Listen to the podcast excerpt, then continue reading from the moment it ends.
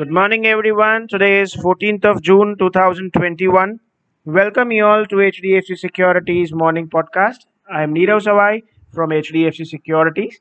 On the international market side, US stocks closed modestly higher at the end of last week, marked with a few market moving catalysts and persistent concerns over whether the current inflation spikes could linger longer and cause the US Federal Reserve to tighten its dovish policy sooner than expected.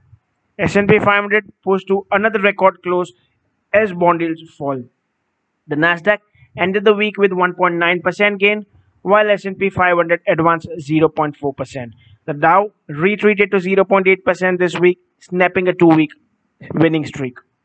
The preliminary estimate of Index of Consumer Sentiment released on Friday by the University of Michigan rose to 86.4% in June versus 82.9 in May.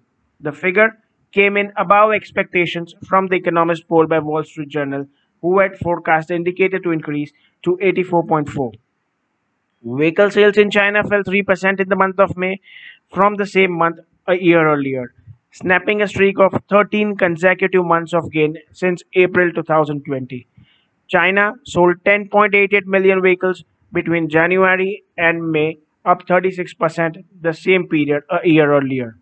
The global chip shortage and surging raw material prices are having an increased impact on automakers in the country. Back home in India, India's factory output grew 134% in the month of April. In April 2020, the industry index of industrial production had contracted 55.5%. The favorable base may bump up IIP till August this year. On a sequential basis, IIP shrank 13% in April against 12.3% growth in March, reflecting the hit to production activity. Key economic data due today will be wholesale price index inflation YOY estimate is 13.4% and prior was 10.49%. India May consumer price inflation estimated to be at 5.4% while prior was 4.29%. On the domestic and corporate news side, India FMCG sales down 32% for the month of May. Discom outstanding dues from power generation companies fall 11.2% to rupees 81,621 crores as on April 2021. US FDA issues warning letter for Lupin's Somerset, New Jersey facility. And Jio brings new prepaid plans with no daily limit to drive customer growth. As far as markets are concerned, Nifty rose for the fourth consecutive week, ending 0.82% higher for the week. Advanced decline ratio fell again but remained above 1 is to 1, as periodic profit taking by investors resulted in this. Overall sentiment remained up, inflation fears seems overdone, and investors now await for the US federal de- decision on June 16.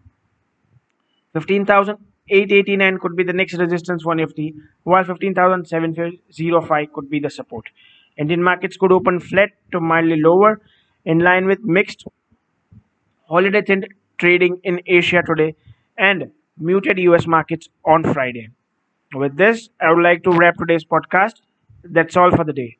Investment in securities is subject to market risk. Do read all relevant documents before investing. For detailed disclaimers, do visit our website www.hdfcsec.com. Thank you for listening and have a profitable day ahead.